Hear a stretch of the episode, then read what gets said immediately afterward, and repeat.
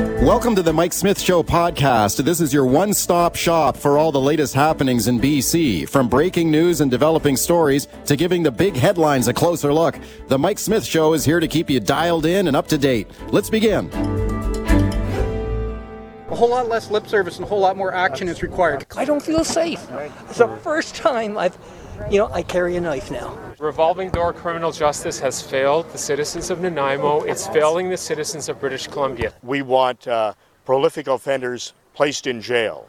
We want the victims to be looked at and looked after and feel safe to walk this very street in front of the courthouse. Somebody should be able to say, okay, enough procrastination.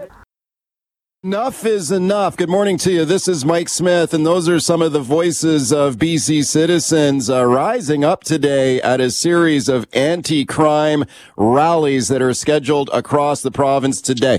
Many, many cities are having these rallies today, including a large rally in front of the BC legislature scheduled for this afternoon. I'll be speaking to some of the organizers of these rallies on the show today, and the theme, as I said, enough is enough. That is the name of these rallies. People are just fed up with violent repeat offenders and a justice system that just continues to release them back into the public over and over again to commit more crime. So people are saying today, enough is enough. Let's fix this. Now there has been pressure on the federal government to bring in changes to the criminal code.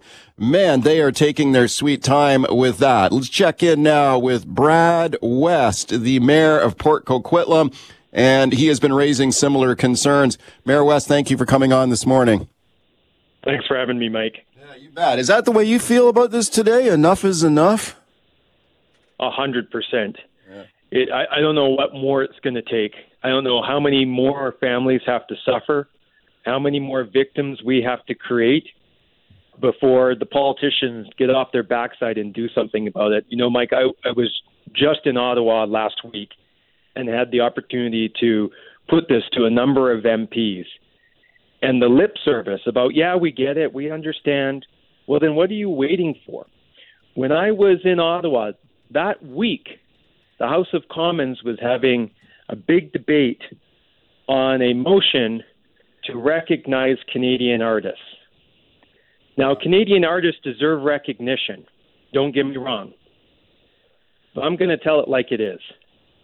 How is that a higher priority for the attention of our MPs and our federal government than fixing the problems that they created through Bill C 75, which changed bail yeah. from a system of detaining people to releasing people?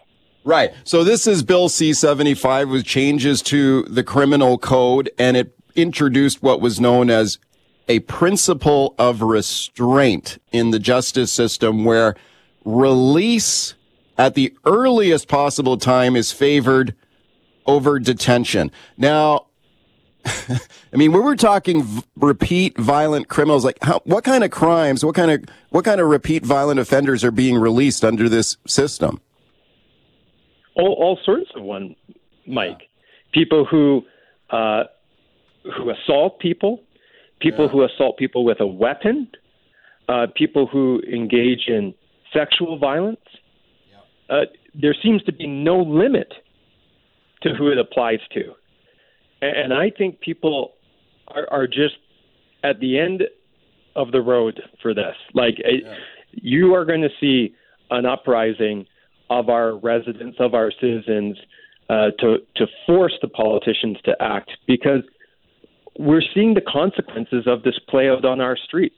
When yeah. when you don't feel safe taking your family to go get a Starbucks, when you don't feel safe taking the SkyTrain or the bus, you know, we have a major problem.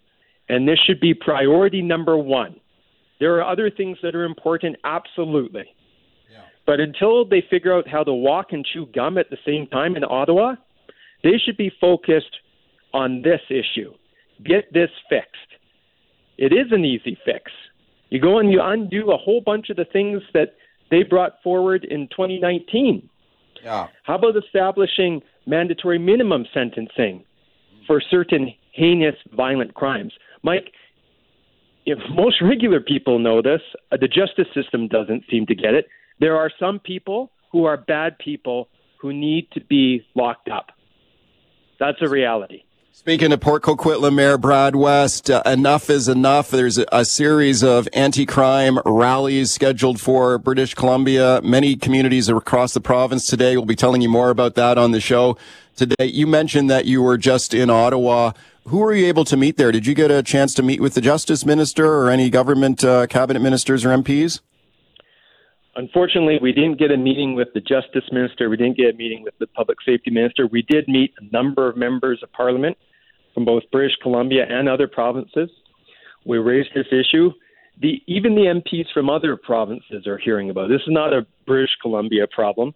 Uh, it's not unique to our province. You're seeing this across the country. Quite frankly, you're seeing it across North America. And so they're hearing about it. They, they know. And now it's just it's again, what what are we waiting for? Yeah. Yeah. you know, uh, d- does do we have to have something so spectacularly heinous and tragic to happen in our country before the politicians lift a finger to do something about it? They should act now. Well, the terrible thing is we've already seen some heinous and tragic outcomes uh, from this system. Uh, we've seen we've seen uh, people killed by people who have been uh, granted bail. So let me ask you this: when you spoke to some of these MPs, obviously the opposition is putting a lot of pressure on the Trudeau government in Ottawa right now. Did you detect any? Like, I got a feeling that there are a lot of liberal MPs, government MPs, who are uncomfortable with this situation right now and maybe wondering why their own government is not getting going on this. I, I definitely think that you're right because I know they're hearing about it back home. They're hearing it from constituents. They're seeing the news, and they're also seeing in the polling that public safety is becoming one of the top three issues that Canadians are concerned about. I can't imagine they want to go into an election with this hanging over their head without having actually done anything to address the problem.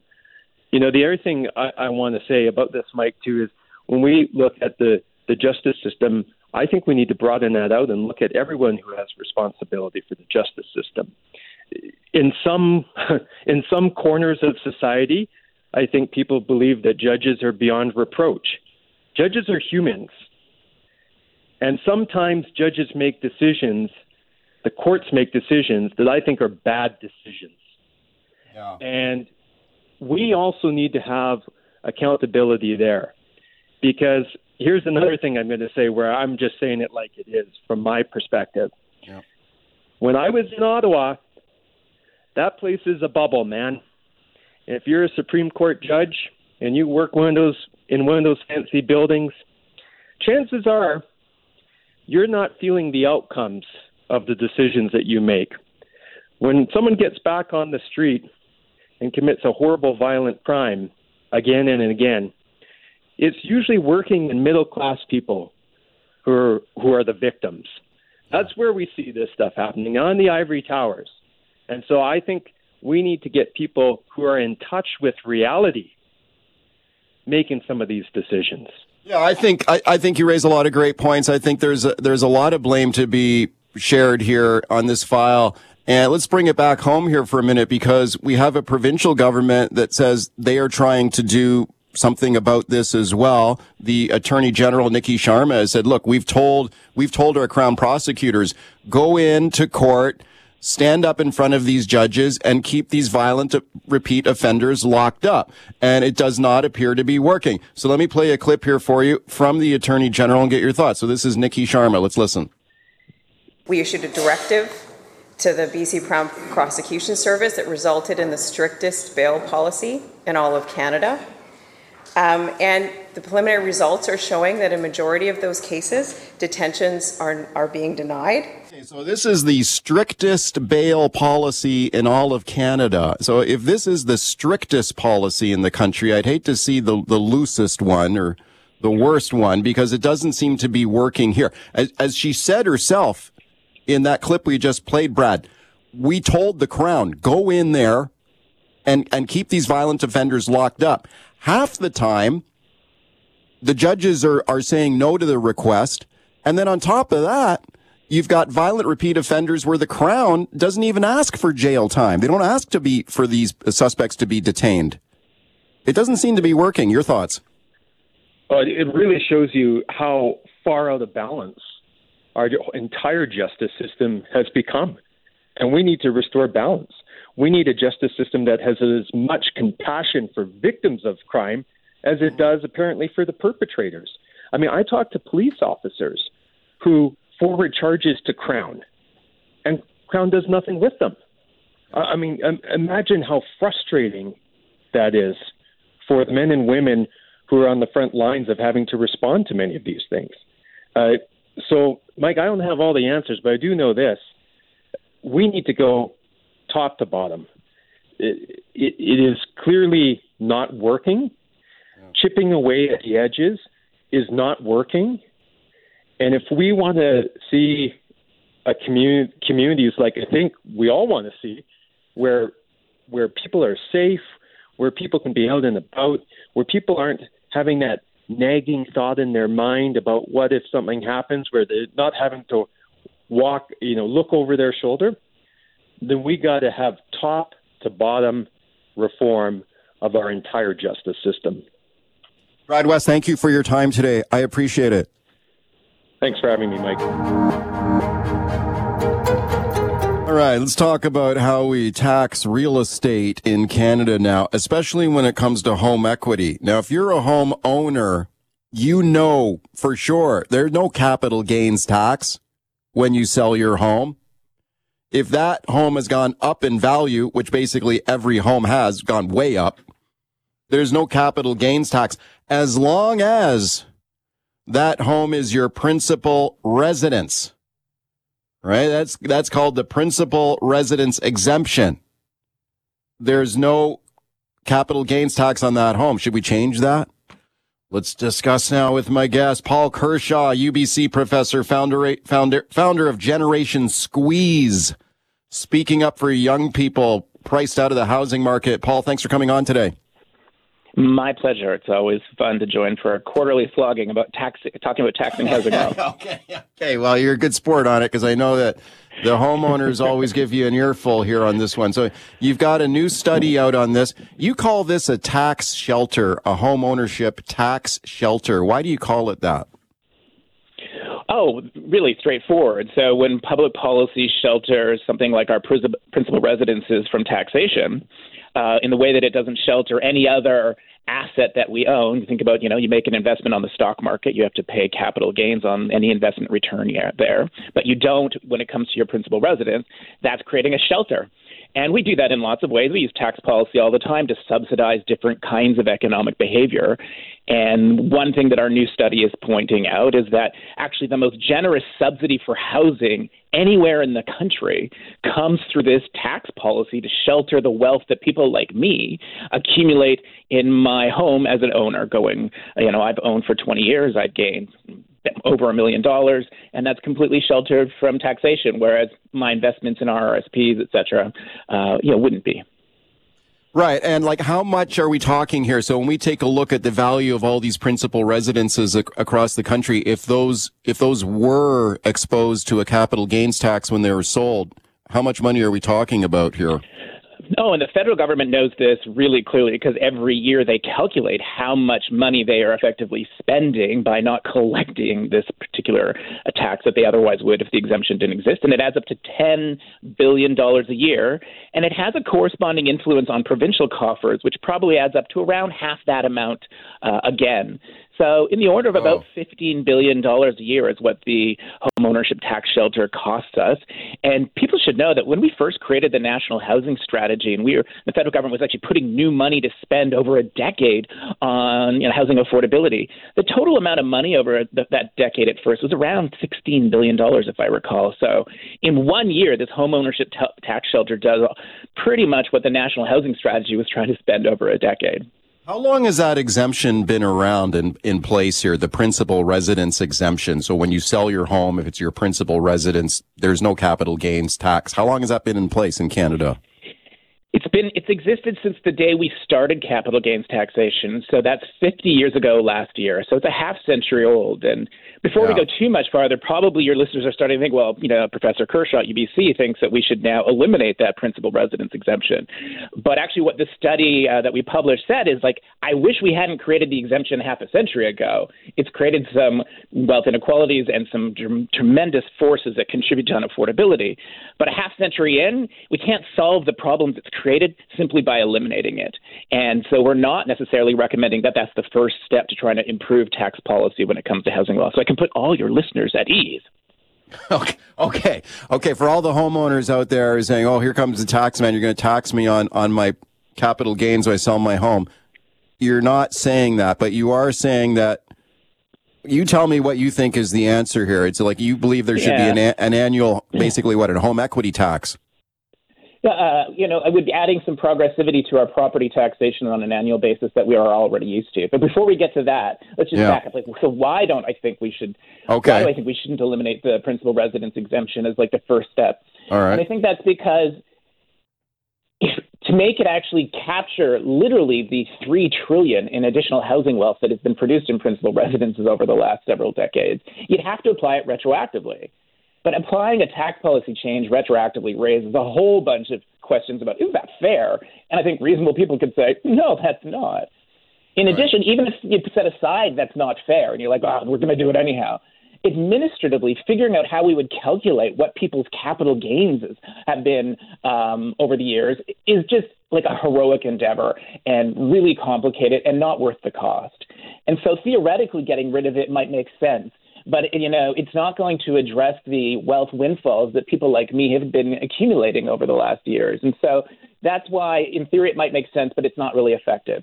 So instead, what, what um, Generation Squeeze is proposing and other colleagues from coast to coast who've been working with us on this theme have been proposing is to say, let's just focus on the 10% of households from coast to coast that live in the most affluent homes. It happens to be that if you're a homeowner who lives in a home above a million bucks, you're in the 10% of households that actually is in the most affluent homes. In Metro Vancouver, it might not always feel that way. Here, we're, we're more like a quarter of the homes kind of fall into that category in British Columbia. Um, but what we're proposing is that for those, the portion of a home that is valued over a million dollars, could we add a minor surtax starting at 0.2%?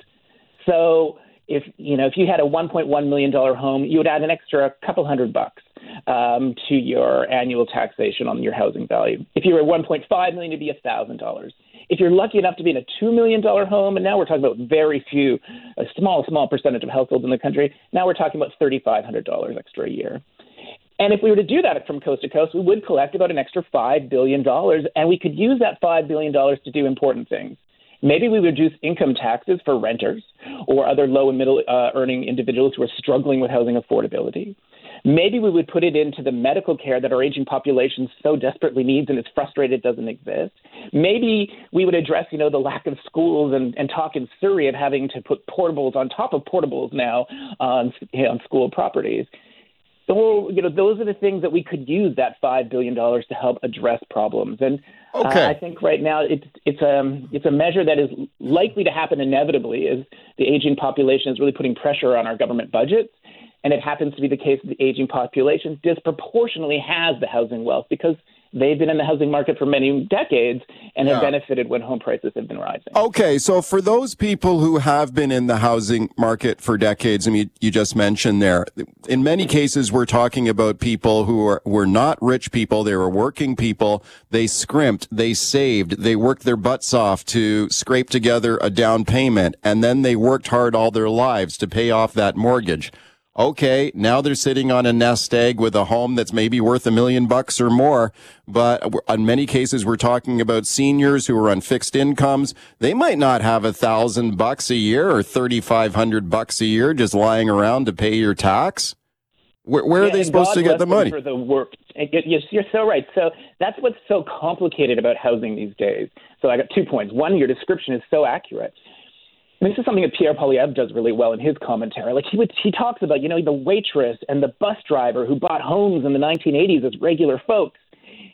And now, actually, what they did as regular folks, and they own homes in Metro Vancouver that are over $2 million, and you're like, they're the global 1%. And so these people who are maybe even blue collar workers are like, I'm not rich. But in an interesting way, in Metro Vancouver today, you could have a young lawyer making six figures, and they can barely afford to rent a two bedroom place. So who's rich? The young lawyer with a six figure salary or the older person who's actually on a more fixed income but has a lot of housing wealth and security? Okay. And so, okay. And let me just add one little detail for that. For the, take the widow who's got a fixed income, let's say twenty five thousand dollar pension, and she's in a two million dollar home. Well, no problem. We're not saying now give us the extra $3,500 on your $2 million home now, you can defer until the home is sold or uh, until the home is inherited, one way or the other. Okay, there's a lot of there's a lot of skepticism about whether a system that you like this that you propose would would even work in the first place. Let me play a clip here for you from uh, Dylan Kruger, city councilor oh, love Dylan. in. Oh, Dylan's I know you're. I. I, I know you guys are you guys are both both outspoken on this, and you've been kind enough to debate him on on my show here in the past. Let me play a clip here for of him for the listeners here. Now, this is Dylan Kruger, who's opposed to this kind of home value tax, and here's how here's what he says, and I'll get your thoughts.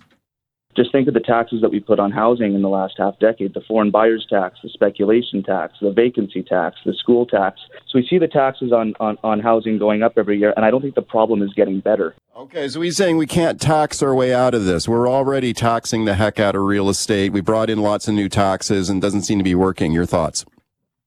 Yeah, so tax policy alone will not solve the problem. I mean, we should all recognize that one of the the primary factors that has seen home prices stall in the last uh, 10 months or so is actually rising interest rates. So you know, clearly monetary policy has a role. We all know that we need to build more housing. But tax policy does have a role to play. And you think about the speculation tax in BC. Go go Google it right now, listeners, and you'll see that the government of BC brags that it's 99% of British Columbians or more are exempt from it. Right. So, you know, we're creating tax policy that largely is impacting a very small part of the population, like a rounding error. What I'm proposing in British Columbia would be impacting about more of a quarter of people, and in a modest way. Uh, but you know that has a bigger uh, opportunity to do two things: nudge behavior, help you know grow a constituency that says we don't want home prices to continue rising. That's not as much in our interest, and that would be good for our housing system, and also to collect some revenue to do the important things that I just described, whether it's invest in medical care or deeply affordable housing, or reduce income taxes for renters who are struggling to pay their rent. Okay, well, it always gets a lot of interest here whenever you bring up your ideas, Paul, and I'm grateful to you for coming on the show today to talk about this new report. Thank you. My pleasure. Happy to come again. Invite your listeners to send their angry emails to me. Can I make one more comment before you go to commercial? yes. A decade ago, we proposed the idea of $10 a day childcare. Gen Squeeze, the Coalition of Child Care Advocates, and ECEBC. And I remember that, or Early Educators of BC. And I remember coming on CKNW and people thought, that's just outlandish. If you flash Yeah. forward to today, people agree we need $10 a day childcare. I'm kind of putting it out like I actually think in the years ahead we're going to be reflecting on this. Like, yeah, it is it is an important change to make. So I'm I remain hopeful, and I'll take the angry emails. All right, here we go now with the Enough is Enough rallies. These are grassroots anti-crime rallies, citizens rising up about the crime and disorder, the violent repeat offenders that continually are released by the justice system, where there are a series of rallies happening across the province today, including a large rally at the BC legislature. Colin Middleton is my guest. He's one of the organizers of the Victoria rally. He joins me in the studio. Colin, thank you very much for coming in today. Hey, yeah, thanks for having me. It's really interesting being down here in the belly of the beast. Yeah, well, thank you for coming in. I really appreciate it. So, a big rally. What time is your rally today? Uh, rally in uh, most of the rallies in the province are at noon. Uh, the rally in front of the legislature will be uh, on a slight delay, about twelve oh five. Um, Surrey will be six o'clock. Um, Dawson Creek will be starting at four, and um, I'm I'm hearing rumors that there might be something cooking up in in Fort St. John as well. Okay, there's a lot of these across the province. How did all this come together?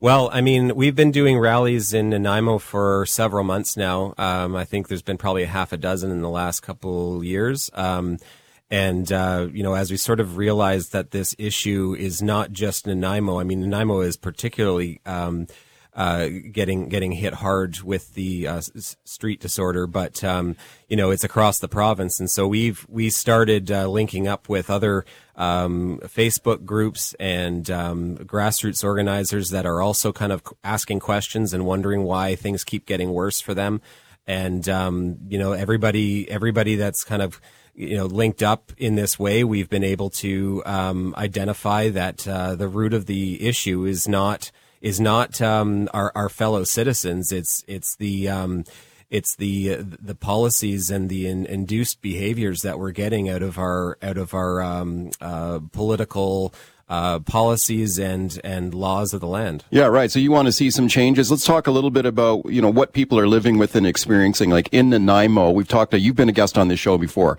and we've talked a lot about the, the, the encampments and the disorder in Nanaimo. Can you describe it for, for the listeners? Like what's going on in Nanaimo? Well, I mean, down, downtown Nanaimo in particular, I mean, every, every week, you know, there's some, there's, more more uh, glass being broken of businesses and break-ins and and uh, earlier this week the Vault Cafe, which is like it's like the community meeting place in downtown Nanaimo. Everybody loves this this uh, cafe, um, and they and it's all walks of life. They are so hospitable, so um, uh, welcoming to to everybody, and and they keep getting broken into and their windows smashed. Yeah. And so it, and and so it just kind of exemplifies, you know, it's it's just it's there's no rhyme or reason to this. Like some of this is just destruction. And and um, you know we're we're trying to band together to to stop it now in the, in Nanaimo. I mean, there's there's obviously a lot of issues with with um, you know mental health and addictions. There's housing and affordability. There's the the criminal justice and law enforcement issues. Like all of these are overlapping social crises that are that are resulting in this public safety emergency. So you know my experience. You know I I cannot go downtown without going past um, a, a, a, a, medical services building that is frequented by notorious drug dealers who are sitting outside waiting for patients of these mental health and addictions clinics to walk out of the pharmacy with their their prescriptions and trading their prescriptions of safer supply to the drug dealers so that they can get their street dope. Wow. Publicly funded. Yeah. I can't even I can't I don't even I don't even take my kids down that street yeah. uh, in a car because it scares them. It, it's horrific yeah. what's going on. The human suffering that's happening on our streets and the and the you know and it, yes we understand that these are these this is a complex issue yeah. but i mean our elected officials signed up for the job of dealing with complex issues yeah let's play a clip of um, clint smith i know you know clint and clint has been a guest here on the show before this is the guy in Nanaimo who had his auto repair shop broken into, went down to one of these encampments to, to get back some, he said he was going to get back some stolen stuff down there. And he got shot. He was shot in the stomach and he's had horrific injuries. He's, he survived. Eh, here he is talking to Mike Farnworth, the Solicitor General, at one of your earlier rallies in Nanaimo. He went right up to Farnworth here and gave him an earful. Let's listen. None of you guys, after I got shot, made a single effort to communicate with me. Do something about it. That's what we're trying to do. A whole lot less lip service and a whole lot more action is required, Mike. Okay, so he really put it to the Solicitor General there that day, got a lot of attention. Like the government says they're trying to fix this, right? But do you think, and I know you, you and I were talking off air, that you think there have been some changes and announcements that have been made that are going in the right direction. Yeah. But obviously not enough to, to fix the problem. What do you think needs to be done? Well, uh, yeah. So, I mean, look, credit where it's due. Um, you know, the the NDP and the the governing uh, the government of BC is listening, and they need to keep listening. They cannot look away from this because yeah. because getting to the root of the issue of of of these um, crises have to they have to go there because there's nowhere else to go. Yeah. Right. So, so as far as things like, you know, we've heard Niki Sharma is talking about, you know, putting this up to the federal government, you know, yeah, we think they are right. The NDP, the, the government needs to pressure the, the federal government to, to get these changes, uh, made. And it needs to happen now. Yeah. Like, I mean, we've, we've been, we've been, um, uh, pressuring on this for years now. Like we've been patient. We are compassionate, but we're exhausted. and and the, the, the you know the the commitments yes step in the right direction. The hubs yes we definitely need it. It's supposed to start in may so they, they made the announcement but it hasn't actually kicked off yet.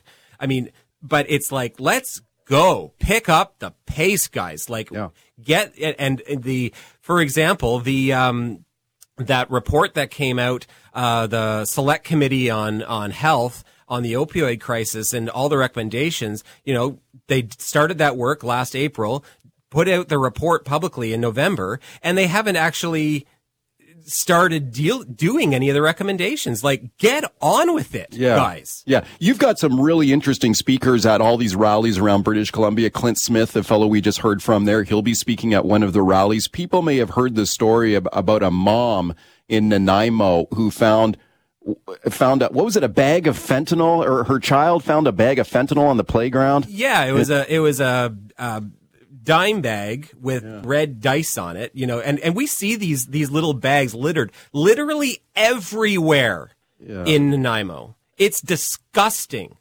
and and the the it's and it's amongst all the other drug paraphernalia. Now, our our our uh, bylaws enforcement or our uh, parks like they're doing their best, right? But this stuff just keeps coming. Yeah. Uh, you can buy these bags on Amazon, uh, like at a thousand thousand in a pack for like thirty bucks, and like in two days, an Amazon delivery guy will show up with all these dime bags you can put your drugs in to sell on the street. So, I mean, uh, it's it's out of control. And Yeah, so, you- but anyway, this. So, sorry, you you you wanted to ask me that that. that so yeah, she found that her daughter found one of these bags with residue in it, like a lot of residue. She took it home um, didn't like unbeknownst to the parents or the school staff or whatever, takes it out of her backpack, shows her younger brother who's two years old. They're trying to open the bag, and her mom comes in and says, "Hey, what's that?" And then she sees that it's that what it- that it's what it is. It's like, "No, stop! Take!" And she takes it away. She gets her friends, uh, her and her friends, to to take it down to uh, um, one of those drug testing facilities. They found um, fentanyl residues and enough in there to to have killed both of their kids. Yeah. Yeah. Yeah, this is the situation we're facing. You mentioned you're a dad. You got young kids, right? Yeah, You were got- telling me off there. You see this stuff around your own home? Yeah, I mean, when I started, like when I started finding like labels of hydromorphone and stuff around my around my property, like that's just from me go- going around cleaning up stuff uh, that's being that's being left on the sidewalks. And so, I mean, I see like used needles are are left underneath my fence. Sometimes, like uh, the the burnt tinfoil and the residues are thrown over the my fence and onto my lawn. So, like, and my kids are outside, they're playing. Like, they don't they don't they should not have to deal with this stuff. Like, this is this is harsh, like very severe uh, uh, social disorder issues. When you're at the point where where you know the you are having to clean up drug paraphernalia from from fentanyl that's that's laced potentially with tranq and and uh, uh, what is it benzos Yeah. Even if it's even if it's safe for supply fentanyl Yeah. like there's a like those residues and and the well i mean the residues themselves may not be that dangerous but the fact of the matter is is that it's all of the paraphernalia Okay, last question for you, Colin. Um, your big rally today at the BC legislature. Are you getting any official response from government? Have you got a meeting with the with the Solicitor General or anybody today? Like Uh, anyone from government come out to say say hello to you? Uh, I so so far no, and I mean you know like I I don't I don't really expect them to at this point. Yeah. Um, you know it, it would be nice the the you know that we have had people reach out from the from the BC United Caucus, and you know look like we're trying to make this uh, nonpartisan, but Right. but people have to realize that these that these issues have to be addressed. Yep. They cannot look away. That is why they are in government. Is to is, like that's why it's in the best interests of of citizens to have a government in the first place, because it's supposed they're supposed to be better off with government than without. Okay. and, and we pay for this. Colin, you guys are doing a great job, uh, in my opinion, here at a grassroots level and putting these issues in, in front of the government, in front of the people and the decision makers. And uh, I, I wish you all the best today with your rally. Thank you very much for coming in today. Thank you.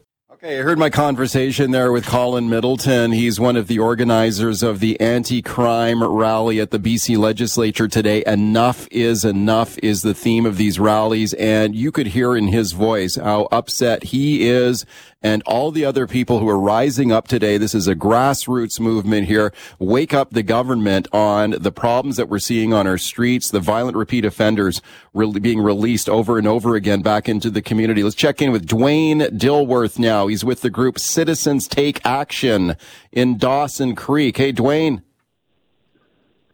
Hello. Well, Dwayne, thank you for coming on. Tell me what's happening in Dawson Creek today. You guys got a rally there too, right?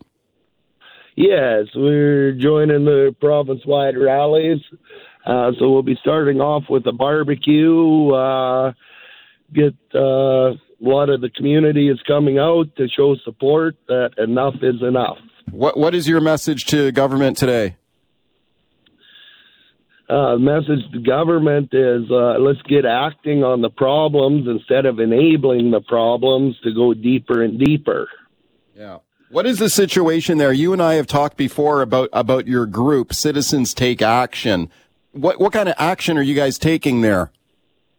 We've just taken a stance that uh, enough is enough. Uh, when children can't go to the park because they're scared, they're finding fentanyl. Uh, for example, the young girl in Nanaimo that just found a bag of fentanyl, and uh, so when police can't serve and protect, when judges can't use their judgment, when you have to sleep with one eye open, when paramedics have to wear body armor, just enough is enough, and we need some change. Okay, Dwayne, I know you have Doug Scott there with you today. He's another one of your organizers. Doug, can you hear me okay? You betcha, Mike. Hey, Doug, what are you hoping to accomplish with all these rallies across BC today? Well, we just need to raise awareness. More and more people need to uh, stand up and say enough is enough. Um, yeah. That's the theme of our rally today, and, and everyone's just going to have to join hands and uh, push this government to make a change. They're very slow to recognize that they've, uh, you know, they're uh, they're a problem. So we need to we need to join hands and, and be strong together. What kind of changes do you think are required? Well, basically, I think we just need to have some consequences. Most families have, have taught their children that from day one, that there's consequences to actions, and these criminals and these thieves and these uh, the, these bad people just need to uh, be taught the same thing. You you can't continually let them let them go. And, and we got instances in Dawson Creek where the same same person's picked up three times in a day and and Yeah. it's uh, and, and he's doing the same thing over and over again. There's just no consequences. And how, how do you expect a community to stay to stay safe? It's just it's beyond words, really. Yeah, can't this- how we ever got here. Yeah, this is the thing I think people need to realize too is that when we're talking about this surge in crime, a lot of times we're talking about a very, we're talking about a small group of hardcore criminals who are committing these crimes over and over and over again, right? Like, is that what you're seeing in Dawson Creek? That a lot of the mayhem is being caused by the same people repeatedly? That's correct. There's a small cohort of individuals that keep doing the majority of the crime, and, and we'd say that there's probably 30 people that you know are doing 70% of it, Yeah. and there's just that's not acceptable. Yeah, Um, Dwayne, Dwayne, go ahead. Yeah, go ahead, Dwayne. Yeah, if I can, Mike, I, I I believe a big part of the problem is uh, it's great that they went with virtual judges so uh, it can be heard twenty four seven, but uh, this came right from a lady at the court registries here in Dawson Creek. Uh, telling me she thinks one of the biggest problems is these virtual judges as these repeat offenders who are in court weekly it's always a different judge so they do not realize they were there the following Tuesday and the Tuesday before and uh Okay. where it used to be local judges they would get a bit of a oh you're back again in their head All right. Where- Gentlemen, I, I want to, I got to step in there as we're up against the clock, but I want to thank you both for your time today. Good luck with your rally. I think you are making a difference. I think your, your voices are being heard. Thank you for coming on today. Thank you, Mike. Yep. Thank you, Mike.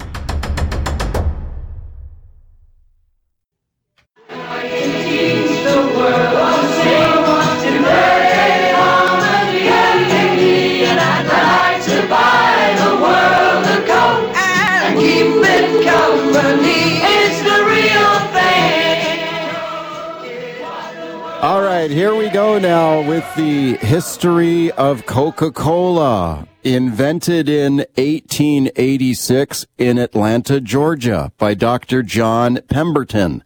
That's the official history, which you can read at the Coca Cola website, which I just did. Well, let's talk about the whole story now. now. Here's a question I think many people have wondered. Did Coca Cola really have cocaine in it back in the day? Let's discuss now with my guest, Bart Elmore. Bart is an historian at Ohio State University, and he's the author of the book Citizen Coke, The Making of Coca-Cola Capitalism. And I'm very pleased to welcome him to the show. Bart, thanks a lot for coming on today. Mike, this is a pleasure. Thanks for having me. Okay, you bet. It's, it's awesome to have you here. I think it's a great book you've written. You've written some uh, lots of great books we'll talk about, but let's talk about Coca-Cola here now. So let's go back to 1886. Did I get that right? It was invented in Atlanta, Georgia, right? That's right. Yeah, and I grew up in that town. So for me, this was like a kind of personal project. I grew up in the home of Coca Cola. and, you know, to go right to the chase, you had set it up with the cocaine. Yes. Yeah. I mean, this drink would have, it would have had the coca leaf uh, that they imported from Peru, actually, was the source for Coca Cola. And the coca leaf is a part of this coca shrub that's often grown in the Andes. And yeah, a small amount of the alkaloid that we would find in kind of, you know, cocaine, street cocaine today would have been a part of the drink, kind of infused in the drink as a byproduct of that coca leaf being in the drink as well from the very beginning. So, uh, yeah, I'm here to tell you that is part of the story for sure. Yeah. And when you go back in time, like in 1886, weren't, were people, like, weren't people taking co- lots of people taking cocaine, like almost like extra strength Tylenols back then, wasn't it? And people were taking cocaine to like for toothaches and stuff. Right. I mean, this was not a scene, and the coca leaf, I should say, as well, was not seen as a dangerous thing. In fact, you could argue that John Pemberton, who had been a pharmacist in Columbus, Georgia, he had been slashed and wounded during the, the, the Civil War and had all these war wounds, and he started developing an addiction, as one does, to uh, painkillers, to morphine and other things. And one of the things he was looking for, the the historical account seems to suggest, is a, a, a product that might help him kind of get off that addiction. You might say like his methadone, kind of in a way. And he did. He chose coca leaves in part because it was very popular. Our president was drinking, for example, a a wine that was infused with the coca leaf uh, and would have given it that small amount of the alkaloid in it. And he thought it was great. And who wouldn't, right? Wine with this little kick to it. Uh, even the Pope at the time uh, did as well. So you're right. This was a very popular thing. That, that there's, there's a reason that's Coca Cola. But over time, this became kind of taboo, and the company tried to distance itself from that history. Right. Okay. That's really fascinating history. Now, you mentioned that at the time there was a popular alcoholic drink here. And as I understand from your, your book, Bart, like, was Coca-Cola basically a knockoff of, of that, that alcoholic drink? I think that's the best way to put it. I mean, yeah. Mike, here comes a guy from the South, from Columbus, a smaller town, to Atlanta. He's dealing with this drug addiction. He's also, his business burns down not once, but twice in Atlanta. He basically goes bankrupt. He has no money. I mean, you know, this does not sound like the guy is going to create the best brand the world's ever known. And what do you do when you're when you're kind of striking out? Well, you look out there and say, what's doing well, maybe I can create some kind of knockoff that that could capitalize on some of that market share. And that's what John Pemberton did. He saw this drink Vin Mariani that was coming out of France, and he said, "Wow, all right." Uh, a, a, Bordeaux wine with the coca leaf in it with the stimulant. Uh, people seem to love it. Let's sell it. And then the problem, of course, became in Atlanta the alcohol, not the cocaine. Uh, Protestant South, you know, uh, where I grew up, they were pushing for bans on alcohol in Atlanta. You can almost imagine him saying, I've got this great drink, and now the laws are changing. And that's where Coca Cola comes from. It is a non alcoholic version of that wine that he had sold originally. Okay, so they took the they took the alcohol out. The cocaine was okay, but they had to get rid of the alcohol. Exactly. And yeah. even when Coca Cola makes a very concerted move in the early 1900s to remove cocaine from the drink, there's no national law in the United States that's banning the sale of coca leaves or cocaine at that point in the early 1900s, like 1903, 1902, which is around the time Coca Cola made a really concerted effort to make sure there was no trace of cocaine in the drink, to just have the coca leaf flavor, but without the cocaine. And that choice was really driven a lot by Jim Crow racist uh, arguments that cocaine was contributing to black crime in the South. Of course, salacious, wow. not true, but but in some ways, the racial mores of the time, you could argue, shaped the fact that Coca-Cola became a decocanized drink over time. Wow. Speaking of Bart Elmore, Ohio State University, his book Citizen Coke: The Making of Coca-Cola Capitalism, the history of Coca-Cola. Now, this is where your book gets really interesting. Is where did Coca-Cola source their coca leaves? Where, from Peru, you said, right? That's right. And, you know, I went to Peru to track down the story because it, it, it's a story that Coke does not like to acknowledge, which I think is part of the, the thing that I, I wanted to highlight is that Coke is a product of all these natural ingredients from around the world, some of which have this kind of uh, taboo history that Coke doesn't like to acknowledge. And yet, you know, the documents are very clear in the National Archives here in the United States that Coke continued to import coca leaves throughout the 20th century into the 21st century. And was using that uh, coca leaf as a flavoring component of the drink. It's part of secret ingredient number five, if you're keeping track of all the ingredients in the secret formula. And the idea is that they decocanize the coca leaf, uh, they take out the cocaine. That cocaine is sold often to for medicinal uses in the United States. Some of it, under federal regulations, has to be destroyed. Um, but the flavoring extract remained in the drink. And it was one of the things you could say that made Coca Cola unique. And yet, because cocaine and coca leaves became kind of synonym- synonymous, oh. um, they really pushed to try and make sure that there was not a lot of conversation about this trade over time. Right. Okay. Okay. Now tell me about how Coca Cola at one point were trying to figure out wait a sec, how can we grow how can we grow this, do some homegrown here, coca leaves, instead of importing it from Peru? And they started growing it in Hawaii, right? Yeah. Mike, it's always great to talk to people who really do their homework. You've dug into the details here. So, yes, uh, this this really blew my mind too. In the 1960s, uh, Coca-Cola uh, began a, a, secret operation to grow coca leaves, you named it, in the island of Kauai on U.S. soil with the federal approval uh, coming from the Federal Bureau of Narcotics, later the Drug Enforcement Agency. And it was a secret, totally confidential operation that the federal government approved, which I think shows you in this book the power of Coca Cola when it comes to the government. And uh, they would have continued to grow most of their coca leaves in Hawaii, but for a fungus that was native to Hawaii that wiped out the entire crop and ultimately Coke was forced to go back to their Peruvian suppliers. But uh, yeah, little known history, uh, detailed and declassified documents of the National Archive that's in the book. If you're interested, it's it's it's worth a look. Uh, for me, it was one of the more kind of eye popping moments in the in the research. Oh yeah, for sure. Amazing historical research there for sure. What about the uh, today's Coca Cola? Do they do they still use coca leaves or no?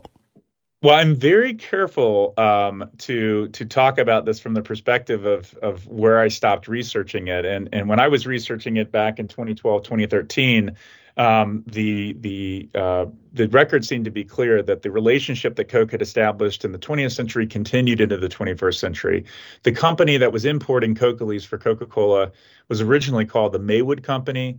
Uh, that company then became Stepan Company and you can still see that that uh, that trade was going on. Um, but yeah, as of 2022, maybe something radical has changed. My guess is no. Um, but Coca-Cola, you know, really finds this to be a touchy topic. It's one they don't acknowledge, and one I should say for Peruvian coca farmers that really causes a lot of consternation. I mean, here's a product that really made a global brand, and that was clearly the historical record is clear was part of the formula throughout those years and yet there's kind of this attempt to suggest that that, that was never part of the history at all even though it's in the name itself yeah. so it's something that i think is important to point out especially for the cocaleros that made made this brand so important in a way Right. And back when cocaine was basically uh, an ingredient here in the early days of, of Coca Cola, like would people, when you drank a Coke back then, would you get like a cocaine buzz off of it? There's a, I certainly had a desire at some time to find a bottle in Emory University or, or one of the archives I was in that would actually contain this so I could do a taste test. Um, but you know, the the reporting that I've seen, you know, from people that were documenting this back in the day, that perhaps after several drinks, you you know, maybe a slight numbing of the tongue.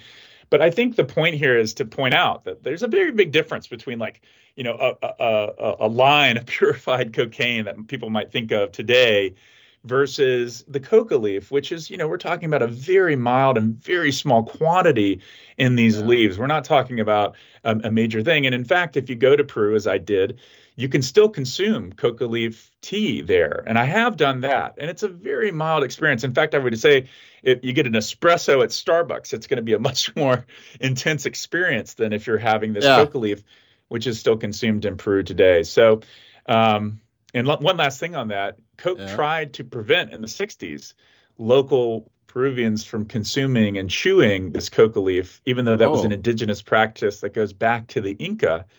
And they were unsuccessful, but it shows the lengths that which they went to to try and control the trade in some ways of the coca leaf internationally, which helped them uh, make sure that this coca leaf would be cheap. If there weren't a lot of buyers around the world, well, guess what? You're the only buyer in town. You can set the price. And that's kind of how it worked for Coke.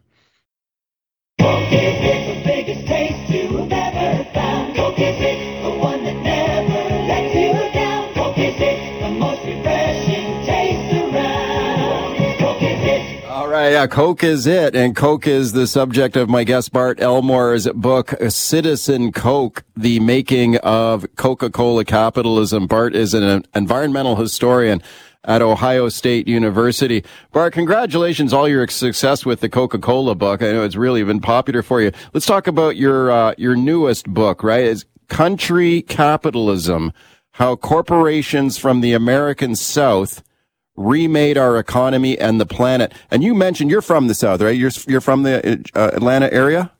That's right. I yeah, I think this all, all these products projects are kind of a product of my upbringing and me ah, going back yeah. to where I'm from and trying to understand it a little bit better. Yeah, for sure.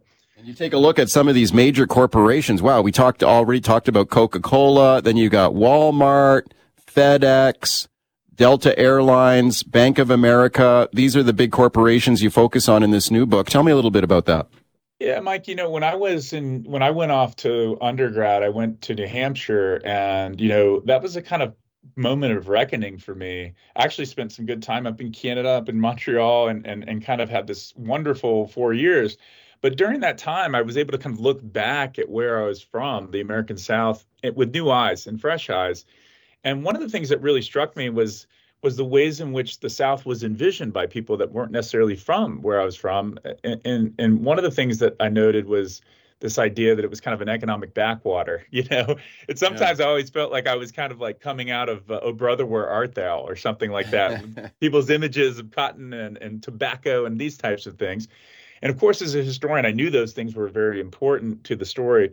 But I had grown up in Atlanta. You know, I was surrounded. I went to school right next to Hartsfield International Airport, the busiest airport in the world, where Delta Airline, the largest airline in the world, was landing, uh, rumbling the school buildings as we tried to uh, to to go to class. Uh, jet fuel, for whatever reason, reminds me of of high school.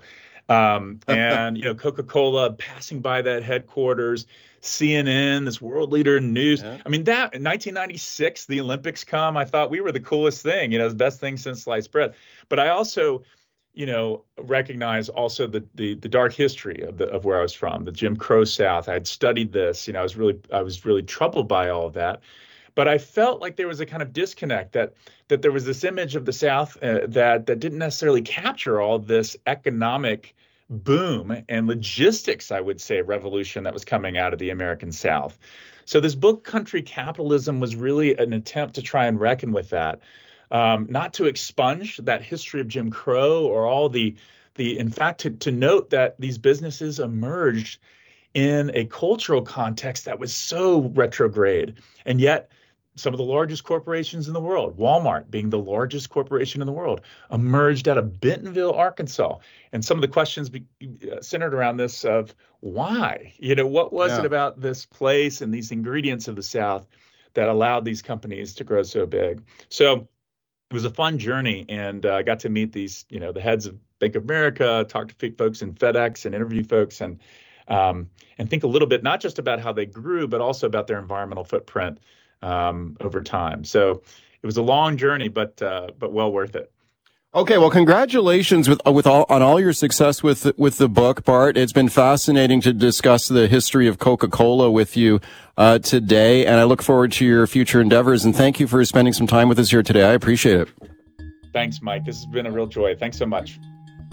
Thanks for listening to the Mike Smith Show podcast. Can't wait for the latest episode to drop? Tune into the show live from 9 to noon on 980 CKNW. Want to reach out to me personally with a question or comment? Send me an email, mike at cknw.com. Thanks again for listening.